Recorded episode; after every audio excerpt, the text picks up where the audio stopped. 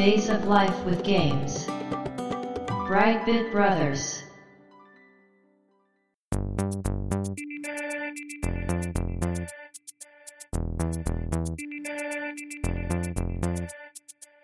どうも、ワンピー川崎です。どうも、2P 長谷川です。この番組はかつてゲーム少年だったワンピー川崎と 2P 長谷川の二人がゲームにまつわる様々な話題で古きを訪ねて新しきを知る番組です。はい。ということで、ブライトビットブラザーズステージ67です。はい。今回のテーマは、サイレントボマうん。ーというゲームなんですけども、長谷川さんはご存知でしょうか？まあ、全く知らなかったですね。はい。こちら、プレイステーションのゲームですね。これ、アクションゲームなんですけども、うん。本編入る前にね、うん。一つエピソードがありまして、はい。このゲームと出会ったっていうのがちょっと特殊な状況でね、はいはいはい。昔、うん電撃プレイステーションっていう月刊誌を買ってたんですよ。うん。この電撃プレイステーションにはですね、うん。まあ名前の通りプレステ専門の雑誌なんですけど、はい迷子をうん。ディスクがついてる。ああ、そうなんですか。はい。で、そこにいろんな体験版が入ってる。うん。うん。体験版とかゲームの映像が入ってたりとかするんですね。うん。で、その中にこのサイレントボマーの体験版が入ってた。へえ。で、まあ遊んだんですけど、うん。その時にはまあどんなゲームか知らずにね、うんうん。遊んだんですが、まあこれがですね、最初の1ステージ分が遊べる内容になってて、うん。で、この1ステージ目っていうのがチュートリアルになってるんですよ。はい。キャラの動かし方から始まって、最後にまあボスと戦って終わるというところまで遊べるんですけど。これ、がね、そのすごく体験版としてもよくできててですね、うん。まあだからチュートリアルがそもそもよくできてるんですけど、なるほど。動かしても気持ちいいしね。よし、じゃあこれは買おうとうんうん。思って発売日確認したら1ヶ月後だったんですよ。おうおうその雑誌買った時からね。はいはあ、じゃあ1ヶ月後だったらすぐだなと思ってたらですね、い。うん。その後1ヶ月経っても半年経っても発売されずに。半年経っても？はい。で、その後続報もなくなってですね。ええじゃあ、すごいですね。はい。うーん。で、その後、まあもう忘れてたんですよね。うんうん。で、それから3年後。3年？あの、まあ、ある電気屋さんのワゴンセールね。うん。電気屋さんでもほらゲーム売ってるとことかあるでしょ。ありますあります。ああいうところのワゴンセールをね、うん。まあ物色してたんですけども、その時にですね、見つけたゲームの中に、うん。このサイレントボマーがあったと。あ、じゃあ知らないうちに出てたんですね。そうです。で、とっさには思い出せなくて、これなんか見たことあるなと思って見てたら、あ、これ何年か前に体験版で遊んだやつだと。っうんうんうんていうか、いつの間に発売されてたんやと。しかもワゴンかえとうん。うん。いうことで、うん。遊んでた頃の記憶は薄れてたんですけど、面白かった印象は残ってたんで、うんうんうん。で、値段もね、当然ワゴンセールなんで安かったんですよ。そうですよね。まあ、それでもね、2000円ちょっとやったかな。ああ。ぐらいで買って、まあ、十分ですよね。まあ、未開封ですもんね。。そううです、そうです。はいは中古じゃなくてね、新古品ですから。い。うん。で、買って、ようやく本編を遊んでみたらですね、うん。めちゃくちゃ面白い。おー。ということで、今回このゲーム取り扱うんですが、それは、思い入れもひとしおになりますね。そうで。す。はい。なのでね、今回は長谷川さんも知らないということなので、まあ、全く長谷川さんにもわかるようには説明していきたいと思いますんで、よろしくお願いします。い。よろしくお願いします。Days of Life with Games. Brightbit Brothers. このサイレントボマーはですね、うん。1999年10月28日にバンダイから発売されました。はい。これ、だから今のバンダイナムコですね。うん。で、ハードはプレイステーション。はい。で、これ、販売はバンダイですけど、開発は違う会社でして、サイバーコネクトというところが作ってます。お、なんか、聞いたことありますよね。はい。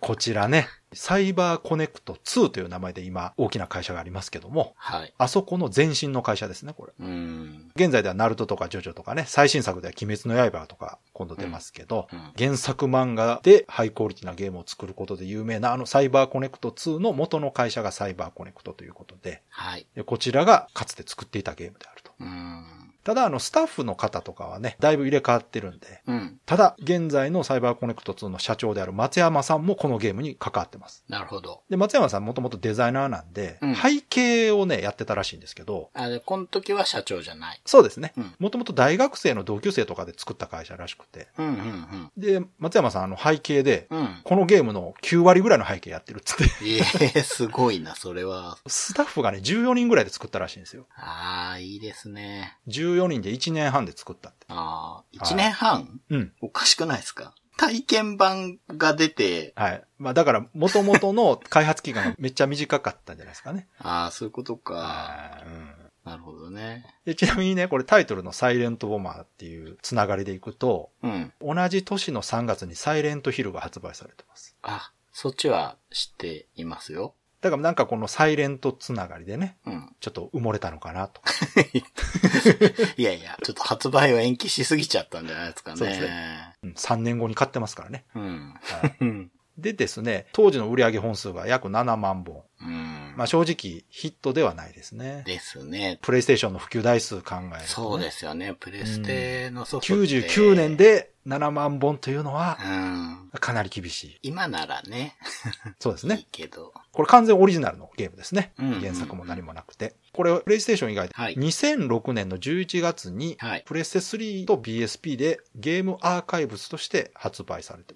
うん。なので、これ多分、今でもダウンロードで落とせるんちゃうかな。そうでしょうね。はいうん。PSP のサービスは終わってるから、プレステ3とビータでうん。アーカイブスで買えるはず。おー。なので、もしこれ聞いてね、うん。興味持って遊べる方ぜひ買っていただきたいんですけども。うん。あと、まあ、ゲームとあんまり関係ないですが、イメージイラストは米田仁さんが描いてます。はいはいこの辺、長谷川さんには伝わるかな。うん。でですね、じゃあどんなゲームかということなんですけども、ゲームシステムとしてはですね、爆弾を武器として使う主人公を操作して、うん。ゲームを進めていくステージクリア型のアクションゲームですね。はい。画面は背景もキャラクターも 3D。うん。だからもう本当にプレイステーションならではのゲームというかね、うんうん。オーソドックスな 3D アクションゲームではあるんですけども、うん。次期キャラクターはライフ制でライフがゼロになるとゲームオーバー。うん。で、視点はね、画面の視点が基本的に見下ろし型のクォータービュー。はい。真上からじゃなくてちょっと斜めから見てる感じですかね。うんうん。なんですけど、ステージによって結構こう印象が変わるような細かいカメラ演出がなされてます。うーん。この辺もね、このゲームのよくできてるところの一つなんですけども。はい。で、操作としてはレバーで、まあ、キャラクターの移動をすると。うん。使うボタンは基本3つ。うんうん。使うといえば全部使うんですけど、LR とかも。うん。基本動作は3つだけ。うん。爆弾の設置、爆弾の起動、ジャンプ。うんこの3つが基本動作ですね。で、まあ爆弾を武器として使う主人公なんで、まあ爆弾を設置して、起爆して、敵や障害物を破壊していくゲームなんですけども、はい。まあこの爆弾の置き方とか使い方にね、いろいろバリエーションがありまして、そこが面白いところなんですけども、はい。まず一番ベーシックなのが爆弾設置っていうね、ボタンを押すと自分の足元にピコってこう爆弾を置きます。うん。これが一番基本の動作。うんでですね、爆弾は複数置けるんですけども、同じ場所にうん。爆弾を重ねておくと、威力と爆破範囲が大きくなるという性質があるんです。うん。うん。難しくなくてね、ボタンを連続で押せば2個置くとかね、そんな感じで置けるんですけども、はい。これをスタックっていう。テクニックなんですね。うん。で、爆弾って最初は2個しか置けないんですけど、うん。パワーアップすると一度に置ける数が増えていって最大8個置けます。8個。はいうん。じゃあ、同じ場所に8個までいいんですか？置けます。へえ。じゃあ、めすごい爆風でかくなる。そうですね。うんだから硬い敵とか、うんえー障害物壊すときに必須のテクニックなんですねう。ん。なるほど。はい。で、このスタックと逆に爆弾をバラバラに設置するっていうテクニックもあって、うん。えーこちらはチェーンと言います。で、バラバラに置いた爆弾をうん。起爆する。あの、さっき言ったみたいに爆弾置いただけじゃ爆発しないですよね。はいはい。はい。で、爆弾に対して敵が弾当てたりしても爆発しません。起爆するまでは爆発しない爆弾あ、です。そうなんですね。はい。だから自分の思い通りにね、爆破できるんで、あくまでも自分がコントロールしてると。で、このチェーンっていうのは、まあ、バラバラに置いた爆弾を順番に爆発させて繋げることでチェーンって言うんですけども。起爆する順番がね、どうなるかっていうと、置いた順番に起爆します。え、じゃあ、8個置いたら、はい。8回ボタンを押さないと、そうです。うーん、なるほど。で、爆弾の威力は、まあ、さっき言ったスタックと違って、うん。1個ずつのダメージではあるんですけども、うん。爆弾一発で倒せる雑魚敵とかがいっぱいいる場合はですね、うん。こう自分の周りをこう、くるーっと回りながらパパパパッと置いて、うん。起爆することでこう、弾幕を張れるとうーん。いう感じの使い方ができて、で、このゲームね、敵の弾を爆発で消すことができるんですよ。だから弾がバラララっとこう飛んできた時にうん弾幕張って防ぐということもできます。あの、当然、爆風でも自分はダメージ食らうんですよね。あ、そうですね。このゲーム、足元に置いてその場で起爆すると自分もダメージ食らいます。じゃあ、弾避けるときは手前とかに放って、起爆させて、それで弾避けるみたいな感じになってるんですか？基本的に足元に置く。ああ、そうなんだ。っていうのと足元になっちゃう。実はもう一つね、違う爆弾の置き方ができるんですけど、はいはいはそちらでやると遠くにも置けます。い。うはい。ただ、基本は爆弾設置する、うん。移動する、起爆するという動きになりますけどね。ただね、キャラクターの動きもね、結構あの、早いし、うん。動かしててね、その辺は、もさもさしてる感じはないんで、うん。結構ね、気持ちよく動かせますよ。うん。はい。で、このチェーンっていうのが、使い方としてあの、ハイスコアを狙うテクニックとしても必須の動作なんですけど、はい。このゲームね、実は最近ではあんまないですけど、得点があるんですよ。はいはい。昔のアーケードゲームみたいに。うん。敵1体倒すと100点入るとか、うん。点数っていうのが存在してて、うん。で、高得点を狙うテクニックにコンボボーナスっていうのがあるんですね。うん。で、これは敵や破壊可能なオブジェクトを壊してから3秒以内に次のものを破壊するとコンボが繋がるっていう風になってて、うん。これを狙うときにさっき言ったチェーンとかで順番にこう破壊していって、で、1体壊して、2体壊すとかける2で2倍になる。3体壊すとかける3で3倍になっていくんですね。っていううのがん。で、最大10倍まで倍率がアップするんですよ。うん。で、10倍に上がった時に最後、例えば1000点の敵を壊せば、1000点が10倍になるから、点数を高い敵を最後に留めさすようにすると、あ、なるほど。高得点が狙えるという、このやり込み要素の一つとしてもはいはい。面白くできてるんですよ。うんうんうん。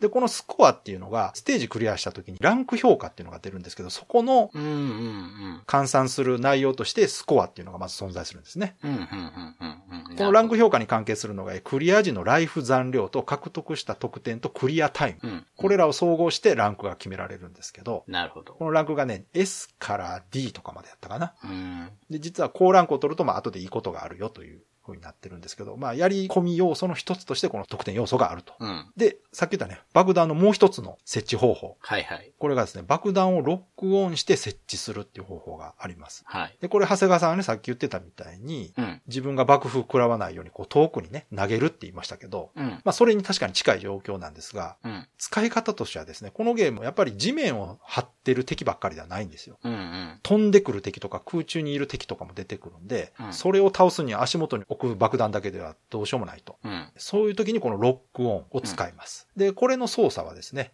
爆弾設置ボタンを長押しします。うん。普通は短く淡々と押すと足元に爆弾を置くんですけども、はい。はい。そのボタンを長押しすると、うん。主人公の前方にうん。八角錐のサイトが伸びます。はい。回転してるんですけどね。うん。八角錐のサイトが伸びていって、このサイトの中に敵を捉えると、うん。敵をロックオンします。なんかこう、ワイヤーフレームのがペそうそう。そうです。そのイメージです。うん。で、敵を一旦ロックオンするとですね、うん。キャラクターがどっちを向いてようが、うん。うん。その位置に対して爆弾を飛ばして、その敵に貼り付けることができ。なるほどね。ただ、その敵をロックオンする前だとキャラクターが向いてる方向にサイトが伸びてるんで、うーん。その自分の任意の方向にね、うん。ペタペタっと壁に貼り付けたりとかできます。うん。ただ基本的にはこの動く敵にこうロックオンして貼り付けて爆破するという時に使うんですが、このね、ロックオン状態の時にもさっき言ったスタックが使えるんです。うーんということはどういうことかというとですね、はい。ロックオン状態から爆弾を設置するにはボタンを離すという動作をするとうん。爆弾が飛んでいくんですね。うん。ただその後続けてうん。爆弾設置ボタンを連打すると同じ場所にタタタタタタッとこう連続して爆弾を設置する。えー、すると大爆発すると。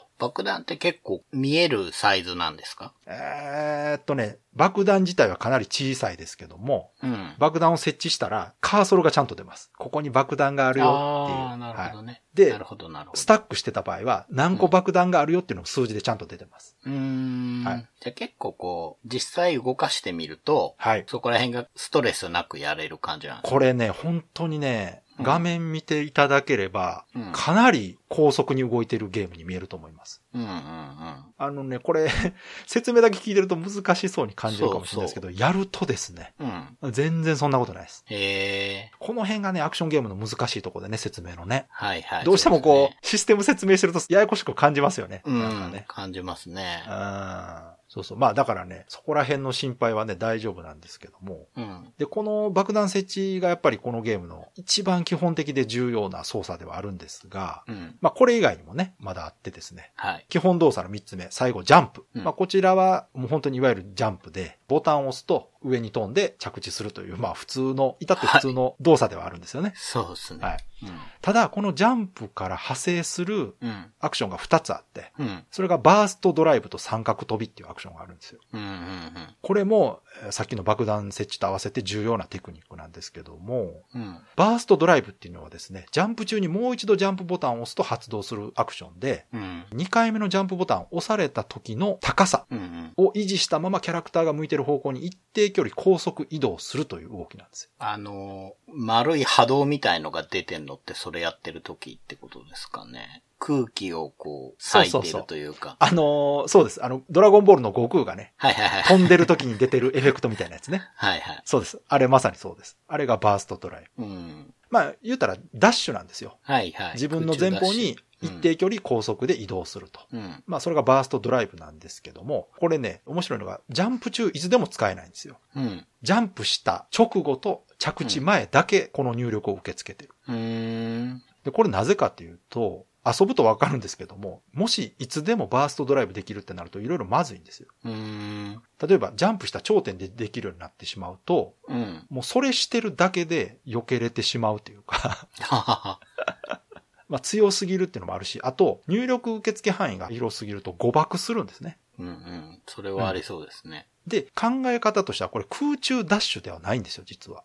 どちらかというと、地上ダッシュなんですね、考え方としては。ジャンプボタンは使ってはいるけども、だから、さっき言ったみたいにジャンプ直後と着地って言ったじゃないですか。うんうん。だから地上なんですよ、基本。結構じゃあもう本当低いとこ飛んでるんですね。そうです。だから開始と着地時に発動するっていうのはよく考えられてですね。はい。ジャンプ開始前に使えるっていうのはダッシュとして使いやすいんですよ。ジャンプボタン2回ちょちょっと押せば、うんシャってダッシュするんです、前に。うんうん。だから長距離を移動するときとか、敵の弾を避けるときとかにもすぐ避けれると。うんうんうんうんボタンはジャンプボタンですけども、動作としては地上の高速ダッシュとうん。うん。いう感覚に近い。で、敵の弾自体結構ゆっくり飛んでくるんで、このバーストドライブで十分避けられます。そのホーミングしてくる弾とか多分なかったと思うんで、うんもともとキャラがいたところにひょろひょろっと飛んでくるんで、シャッとこう移動すればすぐ避けれるとう。いうん感じですね。で、このね、バーストドライブもね、レスポンスすごく良くて、うん結構連続でできる感覚ですね。うん。もう連続で押してればずっと前に行けるみたいな感じで。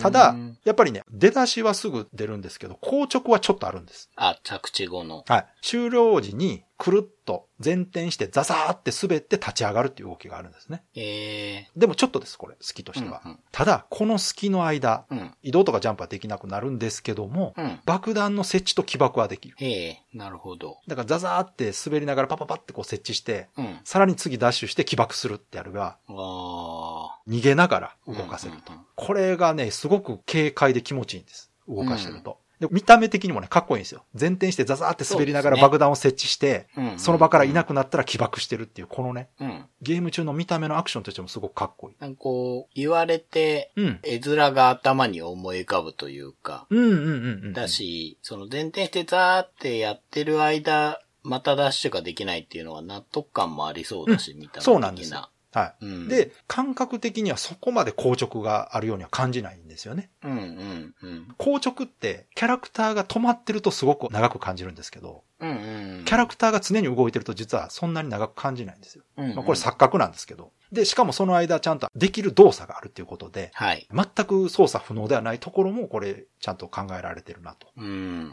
だからこれが例えば好きなくどんどんできてしまうとさっき言ったように本当に強すぎるんですよね。ね移動早いから。うん。だからちゃんとそのゲームとしてバランスを取りつつも、うんプレイヤー側に有利なこともできるというふうに考えられてて、こういう細かいところもすごく考えられてるなというゲームなんですけども。なるほど。で、ジャンプのもう一つのアクションが三角飛び。うん。この三角飛びはもう文字通り三角飛び。これはよくある感じそうですですもんね。。はい。壁に向かってジャンプして壁に触れた時にジャンプボタンを押すと壁を蹴ってさらにジャンプができるっていう動きですね。はい。この三角飛びとさっきのバーストドライブを組み合わせると、うん。かなりこう軽快に動き回ることができる。ああ、なるほど。で、これらのテクニックを使ってね、移動するステージもちゃんとあるんで、うん。あとね、このゲームね、落ち字にはないので、あ、いいですね。はい。どれだけ飛び回っても大丈ああ、なるほど。なんかちょっと動画見たけど、夫。うん。すごく高速で動きますよね。でしょ？うん。結構キビキビしてるんですよ。かなりしてて、うん。ちょっと思ったのは、うん。ある程度の大きさのステージ作ってあげないと、すぐ端まで行っちゃうんじゃないかなっていうぐらい、なるほど。基本の移動とかも早いし、そうですね。で、逆に映像を見ても、うん。何やってるかよくわからない。その、なんて言うんだろう。なんですかね、リアル闘神ボンバーマンではなかったですね。そうです。普通のね、アクションゲームって例えば、キャラクターが剣を振って敵を倒したりとか、うんキャラクターから弾が出て敵を撃ってるっていう動作だと、うん。よく知らない人が見ても何してるかわかるんですけどもそうですね。騎士感あるし。このゲームは自分が置いた爆弾を後で離れたとこから起爆したりするんで、うん。わからないですよ、パッと見。うん。何が起こってるかがわかりにくい。ただ、この説明聞いてから見てもらえれば、うん。うん。おそらく、初めて見るよりはわかりやすいんじゃないかなとうん。思うんですけども。で、この辺がまあ基本の動作ではあるんですが、あとね、はい。アイテムとかもありまして、うんうん。爆弾以外に手に入れて消費して使うアイテム。うん。消費アイテムとしてね、マテリアルリキッドっていうアイテムがあるんですけど、うん。これは爆弾に特殊な効果を付与できるアイテムになってまして、うん。3種類あるんですけども、はい。ナパームっていうはいはいはいはい。アイテムは爆炎が持続しダメージを与え続ける。ああ、はい。そのリキッドをはいつけて爆弾ボカーンって起爆すると、しばらく炎が燃えてるんですよ。メラメラメラメラ。うんそれが連続してダメージを与えると。で、特に生物系の敵に有効。うん。で、次がパラライズっていうやつで、うん。これは電撃がバリバリバリっと出て、なるほど。なるほど。爆破地点の周囲の機械系の敵の動きを止める。なるほど。そして三つ目、グラビティってやつね。ああ、かっこいいな。これはですね、小さなブラックホールを発生させて周囲の敵や敵の弾を吸い込む。ああ、いいですね。こうディフェンシブな能力ですね。うん。うんこういう3つのアイテムがあってですね。うん。で、これはですね、かなり強力で、うん。ゲーム中リアルタイムで切り替えていつでも使うことできるんですけども、うん。最大所持数がそれぞれ20個。あ、なるほど。なので、まあ、ここぞという時に使うアイテムになってます。そうやって制限してるんですね。そうですね。これかなり強力なんで。うんただね、この説明で分かってもらったと思うんですけども、うん。生物タイプ、メカタイプとか、うんうん敵のバリエーションも結構あるんです。うん。これもこのゲームの遊び応えの一つなんですけど。あのね、生物系ってやつはね、結構爆弾だけだとしぶといんですよ。ああ、そうなんですうんね。。結構硬かったりする。ええうん僕見た動画だと、うん。多脚戦車みたいなのと戦ってたあから、あ、そう。そうそうそうそだから、生物系はいない世界かなと思ってました。う。いるんです。うーん。これね、あの途中で出てくるね、地下研究所みたいなやつがあって。そこで生物兵器の研究をしてるんです。なるほど。ベタですけどいいですね。そう。で、そこのカプセルみたいな爆破すると、その中からこう敵が出てきたりとか。で、あとはですね、最初の方で言ったあの爆弾が最初は2つだけど最大8個置けるようになるためにパワーアップする必要があるとうん。言ったんですけども、このパワーアップするっていうのはどうするのかっていうことなんですけども、うん。E チップって呼ばれるアイテムがあってですね、うん。この E チップっていうのが各ステージのいろいろなオブジェの中に隠されてるんですよ。うん。うん。で、それをこう爆破すると中からチップが出てきて、それを集めて主人公が装備しているうん。E ユニットっていうものに使うとうん。パワーアップしていくんですよね。なんかあの、白い鉄鋼みたいなやつですか？そうそうそうそう。そうそう。これ主人公がね、両腕になんかでっかいメカメカしいガントレットみたいなのつけてるんですよ。うんうんうん。あそこの両手の先から爆弾飛ばしてるんですけど。なるほど。そうそう。でね、まあ考え方としてはこの E チップっていうのをまあ取るとポイントがもらえて、そのポイントを振り分けることでキャラクターの能力をパワーアップすることができるっていううん。ことなんですけどね。で、3つパラメータが存在するんですよ。はい。ボム、レンジ、シールドっていう3種類のパラメータがあって、はい。このボムっていうのに E チップを振り分けると、うん。同時に設置できる爆弾の数が増える。最大8個。このレンジっていうのに振り分けると、ロックオン可能な距離が伸びる。さっき言ったあの、ロックオンサイトが長くなるんですね。うん。で、シールドっていうのに振り分けると、防御力が強くなって、敵から受けるダメージが減ると。うん。で、この3つに、まあその E チップをどう振り分けてカスタマイズするかで戦略性があると。うん。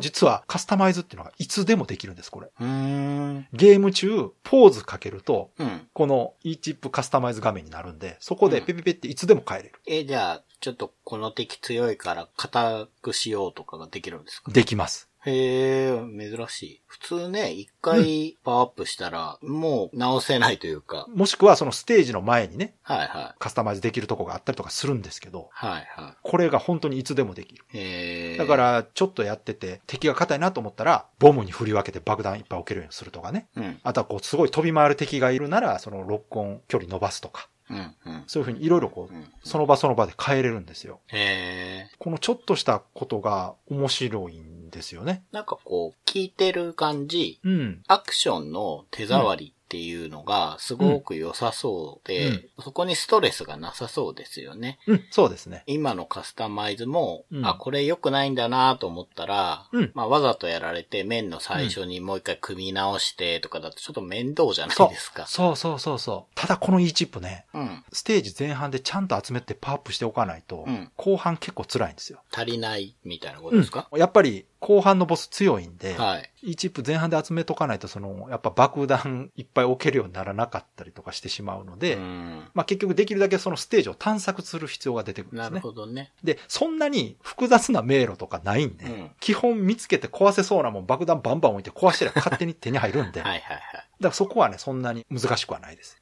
結構、爆破できるものがあると、したくなるじゃないですか。そう。そうなんですで、もう結局ね、戦ってたら勝手に壊れてますから、周り。うんうんそれぐらいあの、思う存分爆破できるゲームなんです。これ、テーマがやっぱりうん。うん。爆発する気持ちよさっていうのがテーマの一つらしいうんんで、うんうん。そこは本当に存分に楽しめる内容になってますね。ねはいなるほどね、はいコンセプトをちゃんとやりきってる感じが聞いてるとしますね。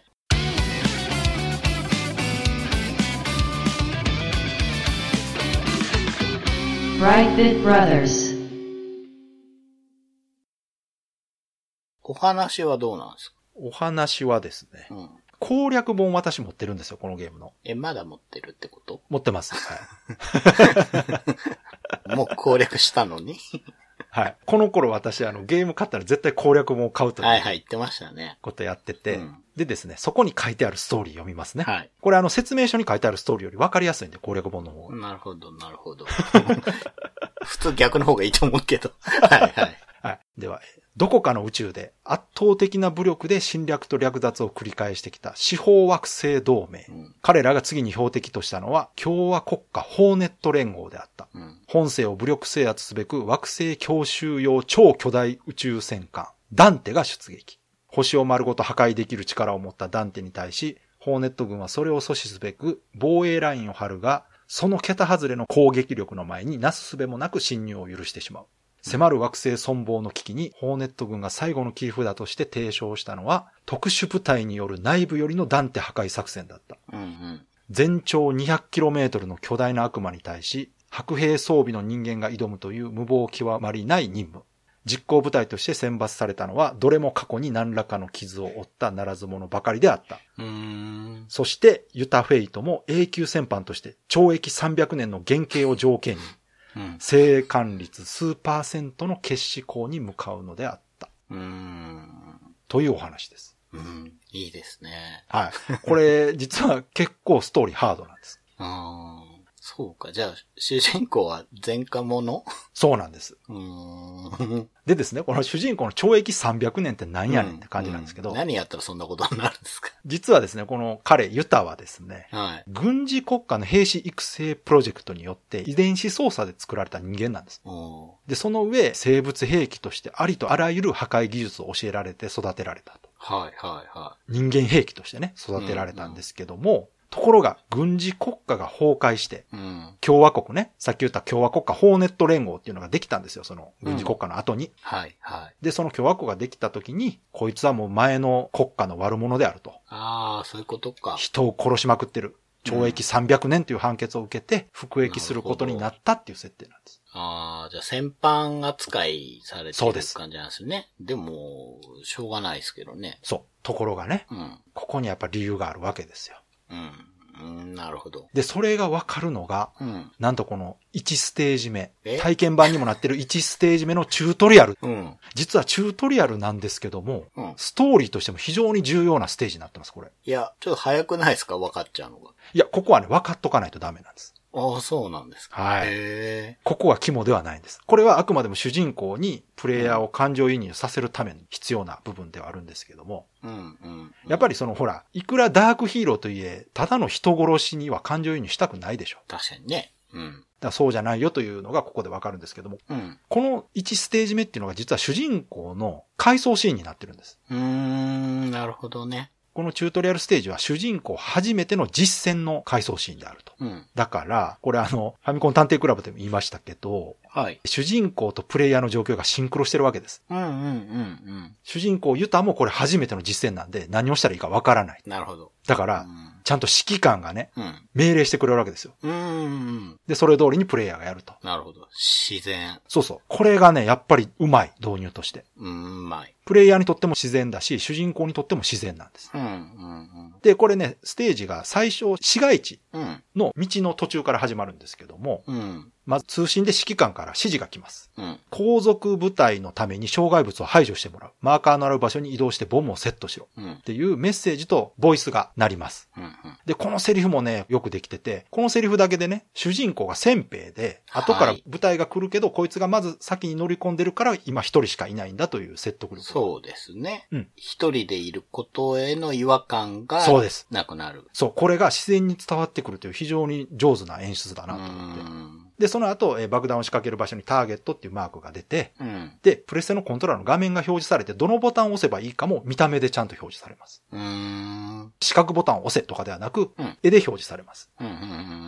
で、その通りにすると爆弾をセットして、うん。すると指揮官がよし、ボムの効果範囲から離れるんだっていう指示が来ます。うん。で、このセリフで、この爆弾には効果範囲があって、近くにいると危険であるっていうことも伝わるんですね。うん。このあたりもすごくよくできてるなと思ったんですが、うん、それ以上に驚いたのがですね、うん。まあこれ市街地なんで、はい。電柱とか車とかが置いてあるわけですよ。はいはいはい。で、まあこれ普通、ただのステージオブジェクトじゃないですか。うん。この電柱とか爆弾を置いたらどうなんねやろうと思って試したんですよ。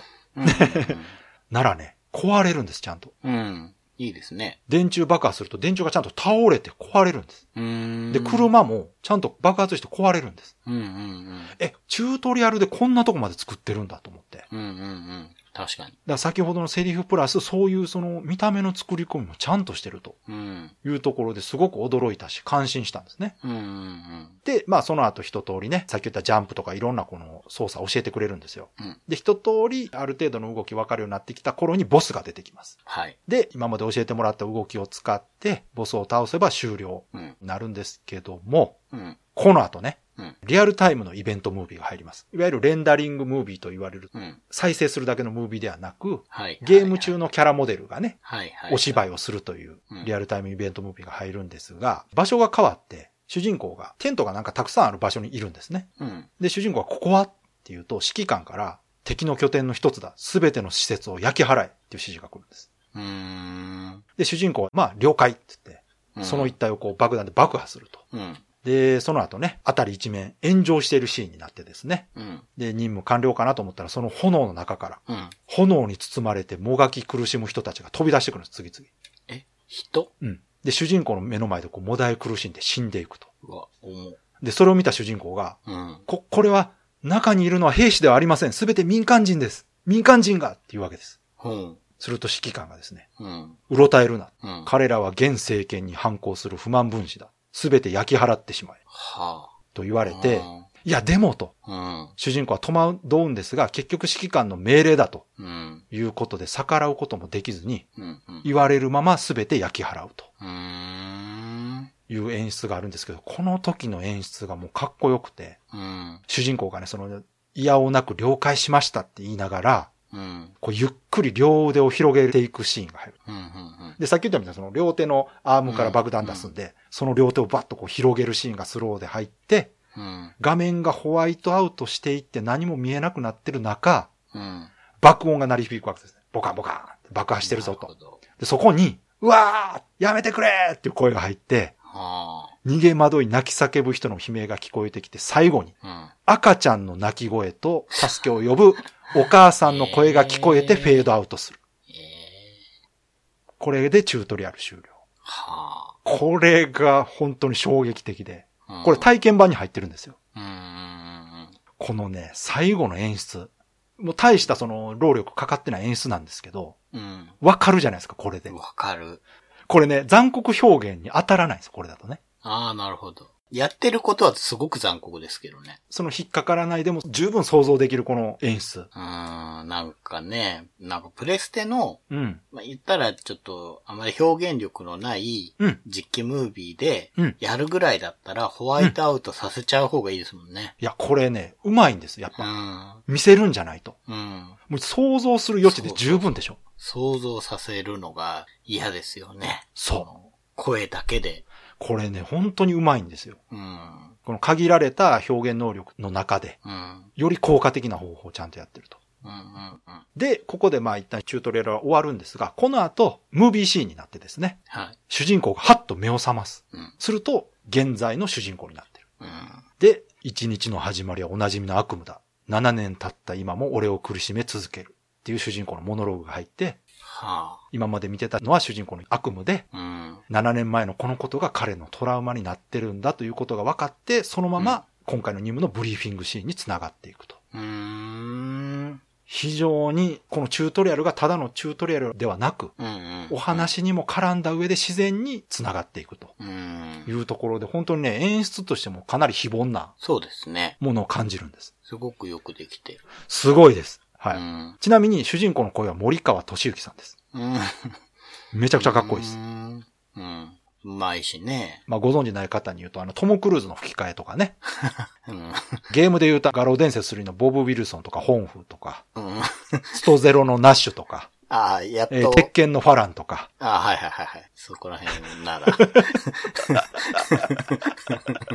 はいこの辺のね、たくさんゲームの声もやられてる方で、本風って言われてもな。ジャッキー・チェンみたいなキャラねう。んうん。はい。えーまあこういう感じでね、チュートリアルと冒頭だけでかなりダークなシーンであって、で、彼が懲役その300年というのを受けたのには、うーん。まなるほど。こういうこともあったんだよと。で、彼はこのことがあったがゆえに、もうこの後心を閉ざしてしまって、うん。冷酷な人間になってしまったという、まあ流れもあるんですけども。ああ、じゃあ、チュートリアルだと、うん割とこう、表情豊かっていそうです。あの、本当に子供みたいな感じで。ね。はいうん。だから戸惑うわけですよ、命令されて。うんうんうん。民間人がいるっていうね。なるほど、なるほど。うん。なるほどね。パッケージのキャラからうん。イメージしたのは、うん。多分その、そういう事件があった後のキャラをうんうん僕はイメージしてました。そうそうそうそう。ああんまり喋らないみたいなね。うんいや、そうですよ。そういうキャラです。うんうんうんうんあれは。なるほどね。そうなっちゃったっていう。うん、そうなんですよねね。はい。でね、ストーリー全体はその暗いとはいえ、基本的には王道で、うん。クライマックスにかけてね、どんどんどんどん盛り上がっていきます。で、エースコンバットみたいに、ゲーム中にちゃんとキャラクター同士の会話とかもあるんですよ。じゃあ、同じ任務をやってる別動隊みたいなのがいるんですか、います。ああ、そう最初にストーリーで言ったみたいに、うん同じく懲役受けてる人たちが参加してますから。ただ、その中に一人ねね、ちゃんとやっぱ指揮官が存在してて、はい。このキャラが非常に重要で、まあ、ある意味ヒロインポジションなんですけども、え、女性？はい。アンリ・オハラっていう女の子なんですけど、うん、うん、うん。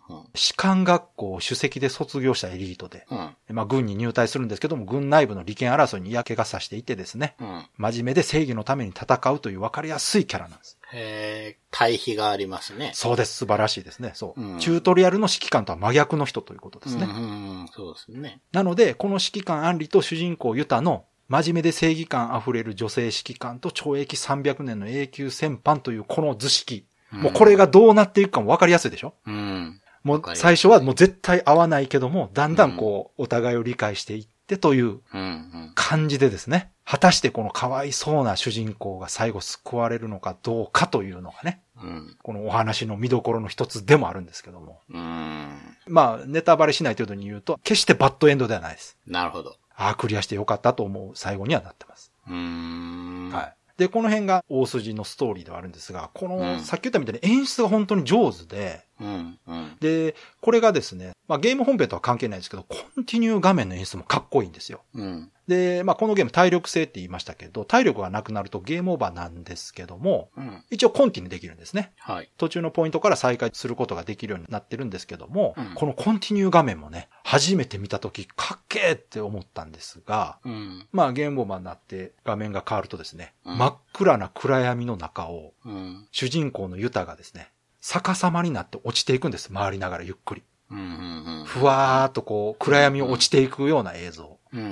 それをちょっと俯瞰で見ている感じね。はいはいはいはで、こうふわーっと落ちて漂いながらい。うん。主人公がですね、うん。これで、これで終わるのか、本当にって言いながら落ちていくんです。うーん。もうこのね、コンチニュー画面もすげえかっこよくて、うん。わざわざそんなことしなくていいんですよ。うん。一枚コンティニュー、イエス、ノーって出して、うん。ピロンってやればいいんです。そうですね。でも、これが入ってることで、うんまたよりその主人公のキャラクターっていうのが浮き彫りになってですね、うん。うん。いろいろこう感じ取れるものがあると。うん。うん。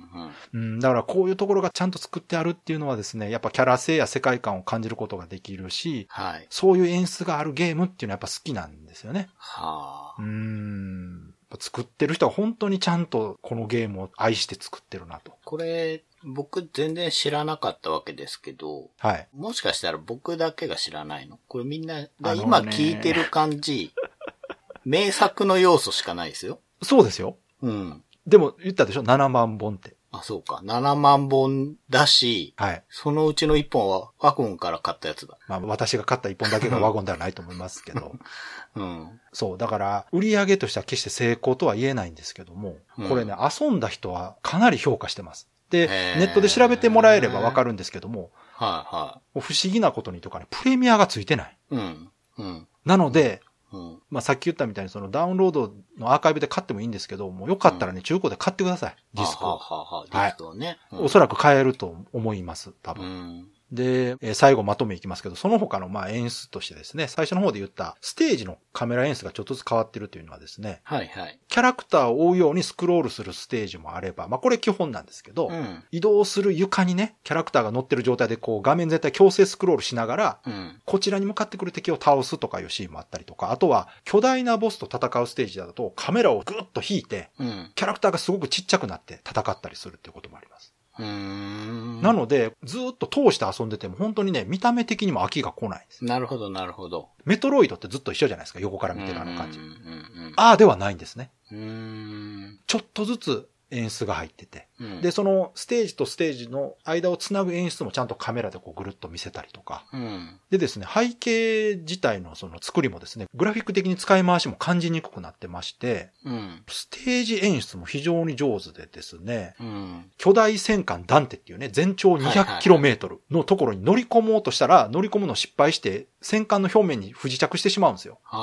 で、そこからユタは、は、チリジリになった仲間を助けつつ、戦艦の中に侵入していくっていう話なんですけど、はあはあはあ。これがですね、戦艦の表面から始まって艦内に入って、いろんな研究所とかプラントとか巡りつつ、最後、ボスのとこに向かっていくというのが、うん。ゲームを進めていけば自然にちゃんと背景を見てるだけでわかるように作られている。なので、、その巨大な戦艦の中で戦っているという感じはすごく出てます。へえ。で、これをすごく強く感じる演出っていうのが、あるボスと巨大エレベーターの中で戦うっていうシーンがあるんですね。うんうんうん。で、そ、の巨大エレベーターっていうのが、奥が透過ガラスになってるんで、エレベーターの外が見えるんですね。うんはいはいはい。、で、ボスと戦ってる後ろでどんどんこうエレベーターが上昇していく中、景色が変わっていくんですけど、うん。山の上から見る夜景のような巨大戦艦の表面が見えてきてですね、うん。その後ろに宇宙が見えて、うん。めちゃくちゃ大きいところにいるというのがわかるんですね。へえ。その画面の奥行きと巨大感っていうのは本当にこのプレステ1でよくこれだけやったなとはあ。いう感じで本当にね素晴らしくて。これ当時のね、そのプレイステーション、まあ99年なんて結構後期ではあるんですけど、うん。それでもですね、かなりクオリティ高い演出とグラフィックだなと思いますね。うん。これぜひね、YouTube でも見ていただければわかると思うんですけど。はい。で、あと、戦い方のバリエーションという意味でもね、ボス戦の時はうん、普段の雑魚とは違って、その倒し方っていうのがそのゼルダみたいに存在するんですよ。うんうん。あることをして倒さないとうん倒せない弱点があったりとかね。うんうん。で、その一つの分かりやすいボスで、人型のでっかいメカに乗った敵が出てくるんですけど、このボスかなりこのゲームの中でも強いボスで、もうほとんどの攻撃が受け付けないんですよ。うん。で、基本空飛んでても、設置爆弾では絶対攻撃できなくて、はい。ロックオン爆弾でしか狙えないんですけど、狙う場所もないんですね。うん。で、基本は敵の攻撃を避けてるだけなんですけども、うんその限られたタイミングで、うん。そのボスがファンネルを使ってくるんです。自分の機体についているファンネルを飛ばして攻撃してくるんですけども、はい。そいつが来た時にそのファンネルにロックオンで爆弾をスタックして、うん。あフ、ァンネルが本体に入った時に決まなるほ。ど。なるほどね。戻った時にね。そう。それを何回か繰り返したら倒せるというね。これがですね、その自分より強い強大な敵、一見勝てそうにない、でも自分のその爆弾の特性を活かして戦ってるという演出にもなっててですね。うん。もう自分がすごくこうかっこよく戦ってる感じになるんですよ。うん。うん。で、これが初めてやった時にすげえなと。うん。ううまいし、その演出としてもかっこいいなと。うん。うん。いうところでですね、本当ね、全編通して本当にクオリティ高いゲームになってますね。うん。うん。まあだから最初ゲームシステムの話してた時に難しそうだと言われたんですけども、はい。これ本当に触ってもらえればわかると思うんですけども、うん。多少ね、あのボタンたくさん使うんで、忙しいかなと感じることはあるかもしれないんですが、爆弾設置、起爆、ジャンプが基本なんで、うん。その3つだけこううまくできれば、はい。直感的に操作できますし、うん。何よりね、手触り、アクションゲームとしての手触りというか、レスポンスが本当よくできてて、動かしててストレスがなくてもう気持ちいいんですよ。うん。ゲーム全体のバランスとしてもよくできててですね、最初難しいなって感じたところでも、E チップの能力ね、カスタマイズして、うん。いろいろ試した上でクリアできるようになるし、何よりね、自分が上手くなってることを実感できるんですよ、このゲーム。ああ、いいですね。そうんれは、うん、大事ですよね。プレイヤーが上達することによってクリアできるようになる絶妙の難易度だと思います。うん。うん。で、最初言ってたみたいに爆破する気持ちよさっていうのにこだわったっていうのをね、開発者の方が言われてたんですけど、本当にそこも気持ちいいです。うん。これ、個人的には本当プレイステーション代表するアクションゲームと言っていいぐらいだと思ってます。うん。だからね、知名度が低いのはなんかその、これね、発売された年、99年っていうのがですね、結構豊作なんですよ、これ。あ他にね、いいゲームいっぱい出てるんですよ、この年。あ、なるほど。で、ちょっと埋もれてしまったのかなっていうのと、あとその、発売が延期されたことで、完全にこれ、広告との時期ずれてしまってるんですよね。なるほどね。だから私みたいに目つけてたとしても、いつ出たかも知らないんですよ。うんうんうん。だその辺の影響じゃないかなと思うんですね。これ、もし本当に発売日通り出てて、うん。取り上げられてたらもしかしたら、もうちょっと話題になってたかなとは思うんですけども。うん。まあこのゲームジャンルの中でもね、とりわけアクションゲームってやっぱ実際に触ってみないと良さが分かりにくいものなんで、うん。本当実際やっぱ遊んでほしいとこではあるんですけどもね。そうですねう。ーん。Days of Life with Games. Brightbit Brothers. ではそろそろエンディングなんですけども、はい。今回も長谷川さんのレトロゲームプレイレポートの方よろしくお願いします。いや、今回はサイレントボマーがめっちゃ面白そうなんで。すいません、長くなってしまいましたね、本当に。いやもうちょっと言うのが気が引けるんですけど、はい。まあ、進めてまして、ラグナセンティ、はい。巻きでいきますけど、あの、アイリス地方っていう森をですね、はいはい。なんだかんだ迷っていたら、うんあの、途中でうん勇者がいました。ん？んって、そうですね。あの、勇者がいるんですよ、この世界はね。その、初級、中級、上級をクリアすると勇者と呼ばれるって話をしたと思うんですけど、勇者に任命されたところを主人公は見てるんです。そうか、資格なんや、勇者って。多分。なるほどねで。その勇者が途中でいてですね。うんうん。で、まあ当然人とまだ話せないので、うん。なんか剣をかけてなんかやってんですけど、話してもわかんないんですけど、うん。横に犬がいたから、話しかけたら、うんうんなんか勇者って呼ばれてるらしいけど、うん。威張り散らしてて嫌いなんだよ、あいつのこと、みたいなこと言ってんす うわ、つら。わかりますよね？このゲームのスタンスがこれでよくわかる。うん、わかるわかる。で、まあなんだかんだあって、そのうん先まで行けたんですけど、うんうん。でっかい穴が開いてて。なんだろうここと思ったら横に花があったので、うん。明らかに他の花の背景と違う花があったので、うんもしかしたら植物と話せるかなと思って話したら話せます。さすが。しかもね、情報量をせびられる。なんかお金やたら取られますよね。そうですね。世知辛いな。まあ聞いたら、は自分が喋れなくなった原因の占い師い。うんうんうん。が、どうもそのどでかい穴を開けてたらしいんですね。ああ、やっぱりそうなんや。重要なやつなんですね。はい。だか、ら、痕跡がここで出てきます。なるほど、なるほど。で、うん。もうちょっと行くとですね、うん。なんかわかんないけど、急に運動場みたいのがあってですね、うん。サーキット場だな、もう言っちゃうと。で、ウサギがいてですね、うんうん。そこにいるチーターと勝負して、勝ったらあのチーターを仲間にしていいぜ、みたいな。ちょっと待って、仲間ずっと動物？そ え、それ、嘘でしょ？う。いやいや、ほんと。で人、間仲間ならへんチーターとのサーキット場で勝負するって言ったら、うん。うん。かけっこかなと思うじゃないですか。いや、でしょう。そら、チーター足速いしね。うん。なんか急にそこにですね、うん。車が用意してあるんですよ。ちょっと待て待て、おいおいおい。誰か、誰か説明してくれ、この状況。いや、ほんと説明欲しくて、あのね、僕はね、そこで車がある説明はまあいい。うん。まあいいんですよ。うん、うん。操作説明が欲しいんですけど。え？いきなりもう乗って運転しろって？はい。実践でやってけっていうね。で、まあ、さすがに1回目は失敗して、でしょうね。うん。まあ2回目はなんとか勝つんですけど、ここも金の力なんですけど、ちょっとチーターに話しかけると、うん。うさぎががめつくて、うんうん参加料の1割しか俺にくれないと。お金の話ばっかりする だから、君がこんだけくれたら、ね。うん。ゆっくり走ってあげるから、ちょっと待って、おい、八百長持ちかけてんの？ええ道徳的にどうなのそれ？それで君が勝ったら、俺も君の仲間として、何ここから離れられるし、どうだい？みたいなこと言われるんですよ。え、ちょっと待って、なんか人間の嫌なところを見せるゲームなのそれ。まあ、どうなんすげえなメガロープレプロジェクトです、これがね。いや、うんなんかね、本当にその、いろんな意味でネクロスの要塞とは違う興味が湧きますね。でね、うん。まあまあ、無事勝ちました。ああ、よかったですね。で、チーーター仲間になりました。すげえ。でね、うん。各動物に能力があるって言ったじゃないですか。ああ、言ってましたね。そうや。言ってた言ってた。ちなみにこの前に仲間になったモモンガってやつはですね、うん。投げた剣が反射して、すごい遠くまで飛ぶようになるっていうのなんですけど、なんかすごいな。うん。うんこれすごいいけてそうでしょ？うんうんうん。あのね、全然剣が戻ってこなくて大変危険になります。どういうことあの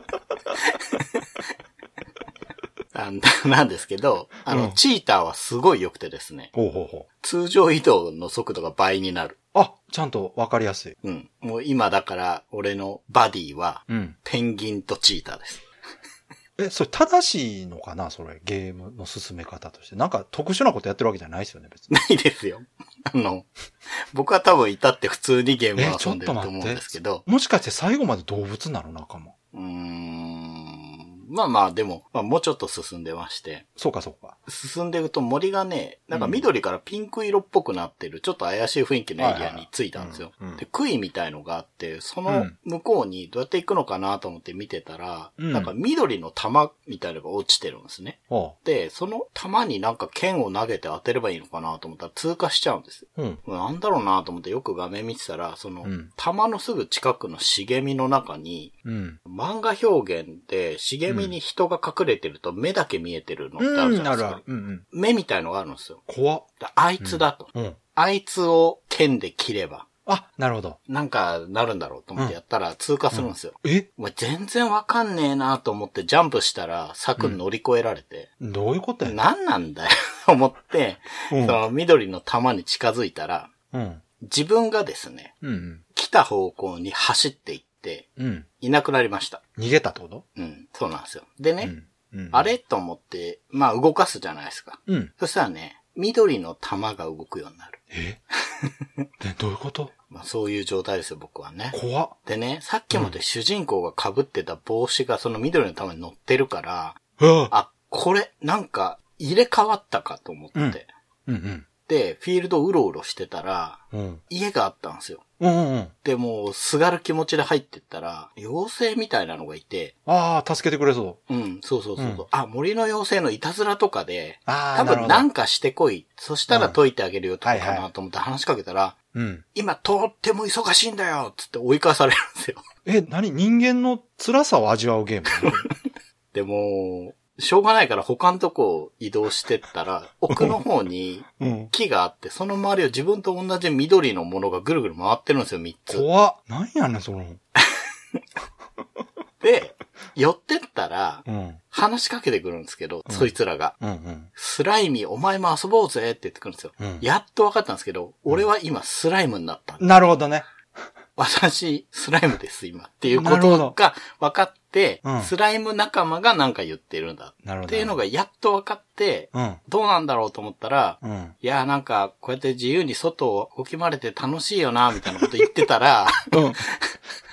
あ、人が来た勇者だ逃げろって言って、みんな逃げちゃうんですよ、パーって。うん、うん、うんそし。たら、その途中であった勇者が後ろからバーって来て、うん、どうなんのかなと思って見てたら、うん。勇者に攻撃されてダメージ食らうんですよ。え？だからもう、うん。魔物だから勇者ボコボコにしに来るんですよね。スライムの立場になってんね。どうぞ。だからスライムが逃げてった方に行ったら、うんなんか木の鱗みたいのがあって、そこにうん、うん。勇者は入れないみたい。自分だけシュッと入って、うんそしたらあの、でっかい青いスライムがいて、うん。話しかけたら、うん。あなた、スライミじゃないわね。あ母である私には全てわかるわ。まあ、それはわかるわ言ってき。て。うん、うん。あ、お母さんか、と思って。ほんで、どうも話を聞くと、うんスライミは人間に恋をして人間になりたかったらしいんですよ。ああ、なるほど。で、追い返したうん。妖精はクリンって名前なんですけど、うん、うん。多分その子が手を貸して、うん。こんなことになっちゃったと思うから、あなたクリンのとこに行って、うん元に戻してもらってらっしゃいみたいになるんですよ。うん、うん。で、行くんですね。で、話聞いたら、うん。ああ、すべて聞いちゃったかと。うん。ごめんな、みたいなこと言われるんですよ。うん。うん。で要は、うん俺も渋ってたんだけど、スライミの熱意に負けて、うん通りかかったお前と入れ替えたってわけって言われるんですよ。この言い方がね、なんか、あれですね、夢の話を聞いてるみたいな話ですね。本当でしょ？人の夢の話聞いてるみたい。あの、多分ね、ここだけ聞いてる人は、うん。2P 長谷川ってやつはどうかしてるんじゃないかと、多分思うんですけどい、や、すごいですよ、なんか展開が。どうかしてるのは、セガです。ね。まあ、要は諦めてくれと。うんうん俺は約束したから、うん。お前の気持ちもわかるけど、うん運が悪かったと思って、うんもうスライムでやってってくれみたいなこと言うんですよ。でもしょうがないからお母さんのとこに戻って話したら、クリンにはおばばっていう師匠がいるから、うん。そこ行きなさいって言って、そのおばばの家に行く、まあ簡単な謎解きみたいなのをして、まあ行ったんですよ、やっとね。ただまあおばあさんの魔術師がいて、まあわしはクリンより長く生きてるから。わしにはわかるよと。お前の辛さがと。うんだからお前は戻してあげようと言ってくれて、ああ、戻れんだなと思って。まあ、しかし、うん何事も己の力で解決せねばいかんよの、違うかって言われるんですよ。うん僕は違うと思うんですけど。なんか押し付けがましい展開になってますね、なんか。でしょ？なんかう、ん諭されてるけど、ね100%被害者じゃないですか。そうですよね。うん。違うかって、違うよって思うんだけど、加害者が何言うとんねんそうの話ですね、本当でまあ、その後ちょっと謎解きするんですよ。うん。あの、鶏と芋虫と花があって、これを、黄色い絨毯から赤い絨毯に、うん。鶏が芋虫食ったりしないように、順番で移動させなさいみたいな、ああ、パズルね。うんそうそう、パズルやってで、まあ、解決して、うん。で、おばばに、あよくやった。うん。小僧のくせによくやったみたいなこと言われて、口悪いなと思って、元に戻してやろうみたいな。ええで、人間に戻ったら、うん。奥の部屋から芋虫がやってきてですね、うん。あんた、やるよな、みたいな話を急に何や、し始めどういう。俺とさ、友達になってくれないかって言うんですよ。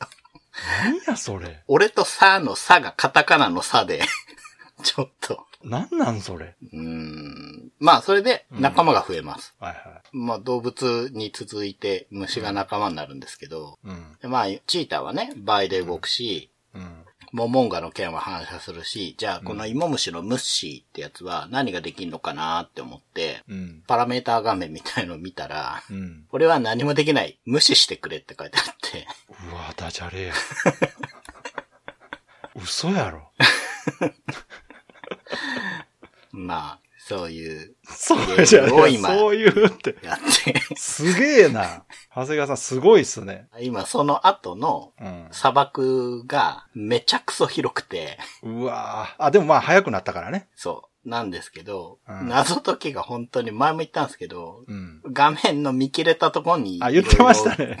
スイッチがあるから、もうすんごい大変で、リュウサみたいのあって、うん。うん、まあまあ、今砂漠にいるんですけど、うん。なんか砂漠の先にでっかい塔みたいのが見えるんで、多分そこ行くんだろうなと思って今行こうとしてるんっていう状態ですね。なるほど。こんなですよ。ラグナセンティっていうのは。すげえな。すごいでょ。しょうん。すごいわ。わ。ほんとすごい癖がある。うん。うん。えーちょっと待って、それ、大丈夫なんかな？いろいろ。まあまあ、まだでも序盤ですからね。あ、でもね、全体的なフィールドから見ると、うん。多分半分来ましたね。嘘でしょ？全然話進んでないやん、だって。何が起こってんの一体？う。わかんない。全く分からへんよ、目的今んとこ。あの、完全に巻き込まれ型主人公じゃないですか。そうですね。主人公のその自分の意思で動いてる感が全然ないけど。いや、俺すごい気になってんのが、うん。その、自分と入れ替わったスライムが走ってったって言ったじゃないですか。うん。あいつどうなってんのかなと思うんですよ。どっかで暮らしてんちゃいます？そら。そうそう、だから人間社会に行って、うん。なんかやってんのかな？自分と同じ姿で。そうですよ、多分。で、それ伏線なのか、いや、ないと思うけど。いや、どうやらあるんかな？かなあんのかな？もしかしたら。まあ、これがラグナセンティですね。いや、ちょっと最後まとめた風で、なんかまとめた風になったけども。絶対まとめてないやん、それ。え、ちょっと気になるわ、でも、うなんか。ん。うん。えもしね、これ聞いて遊ぼうかなって思う人がいたら、えうん。一言言っておくと、うん。良作とは言い難い。なるほど。うん。まだね、今んとこね。うん。今んとこまだわかんない。まあ面白がってやってますけど、僕は。うんやっぱりストレスもすごく多くて。あの、アクションとかが本当にちょっとしんどいんですよ。あーはーはーはー本当に、うん。敵が強くなってきちゃって。ああ、そうかそうかう。ん。まあまあ、そうね、しゃあないですはい。よね。はい。まあ、そういうことです。わかりました。じゃあまあ、ちょっと、まああれやったらね、途中でもうなかったことにして違うゲームとかね、はい。言ってもいいかなと思いますけど。では、いつもの告知お願いします。はい。ブライトビットブラザーズでは番組に対するご意見ご感想、あなたのゲームの思い出やゲームにまつわるエピソードなどお便りお待ちしています。ホームページ右側のメールフォームや番組のツイッターアカウントへの DM などでお送りください。ツイートの場合は、ハッシュタグ BB ブロス。BB がアルファベットでブロスがカタカナをつけていただけると見つけやすくて助かります。よかったら番組ツイッターアカウントフォローしてください。よろしくお願いします。よろしくお願いします。ということで、今回のテーマは、サイレントボマーでした。いやー、全然知らないから、どうなんのかなと思ってたら、めちゃくちゃ面白そうでしたね。いや、もうめちゃくちゃ面白いです。うん。はい。これ、私、何度もクリアしてます。うん。これね、私今まで番組でも結構言ってますけど、アクションゲーム好きなんですけど、そんな上手くないんですよ。で、クリアしてないゲームもたくさんあるんですけど、はい。このゲームも後半結構むずいです。ただ、うん。それでもこんな私がですね、何回かやってクリアできてますから、うん。ちゃんと練習したらクリアできるようになってるはずです。うん。ううんん。で、まあ、クリアさせる魅力があるってことですよね。そうです。ん、で、クリアした後実はこれ2周目があるんですね。ああ、なるほど。いわゆるクリアした状態の強さのまま2周目を始められるという強くてニューゲームができる。なるほど。これが気持ちいいんです。でね初回から爆弾いっぱい置けて、うん。で、さっき言ったあのハイスコアも狙えるから、うん。高ランクも取りやすくて、うん。取り逃してたアイテムとかも手に入れやすくなるということで2周目やる意味があるんですよ。うん。うん。うん。面白そうだな。で、あとちなみにこれ本編で言えなかったんですけど、はい。基本一人用なんですけどうん、これパッケージ見たらプレイ人数一人から二人になってるんです。うーん。どういうことかというとですね、うん。最初からモードとして VR アリーナっていうモードがあるんです。はい。で、これが二人同時プレイで対戦可能なんです。へえ。最初主人公しか使えないんですね。はい、はでも、そのゲーム中に隠されてるデータチップっていうアイテムがあるんですよね。い。はい。で、これもステージの中に隠されてるんですけど、これを手に入れたり、ステージクリア後の評価ランクを高くするとうん、キャラクターが増えていくんです。使えるキャラが。ああ。で、最大なる12種類まで増えて。はい、はい、はい。で、その中にはですね、主人公以外の敵キャラを使うことができる。うーん。だからもう主人公とは全然違う性能のキャラと主人公が戦える。ええ。というモードがついてます、これ。なるほど。それがご褒美なんですね。ランク上げた時の。そうなんです。で、この辺も、まあ、全然本編とは違うんですけども、うん。こういうモードがついてたりとか。まあ、うん個人的にはこの強くてニューゲームがすごく気持ちいいんで、うんうん。ただまあ、そもそも全ステージクリアするのが難しいんで、一周目をきっちりクリアするためには、いいチップをちゃんとまめに集めてですね、うん。進めていけば。必ずクリアできるようになってると思いますんで、うん。本当にね、機会があれば遊んでほしい。いやうんー、すごい。隠れ名作紹介しちゃったんじゃないですかね。そうですよ。これ、まあ、うん。隠れてるというかどうかもわかんないぐらいの知名度なんですけど、うん。どうなんでしょうね。私もこの周りで知ってる人がいないんで、なんとも判断できないんですけど。ネットで調べたら、やっぱり少ないかな。うん。うん。でも、プレミアついてないってことは、やっぱ知名度低いんちゃうかな。やっぱり。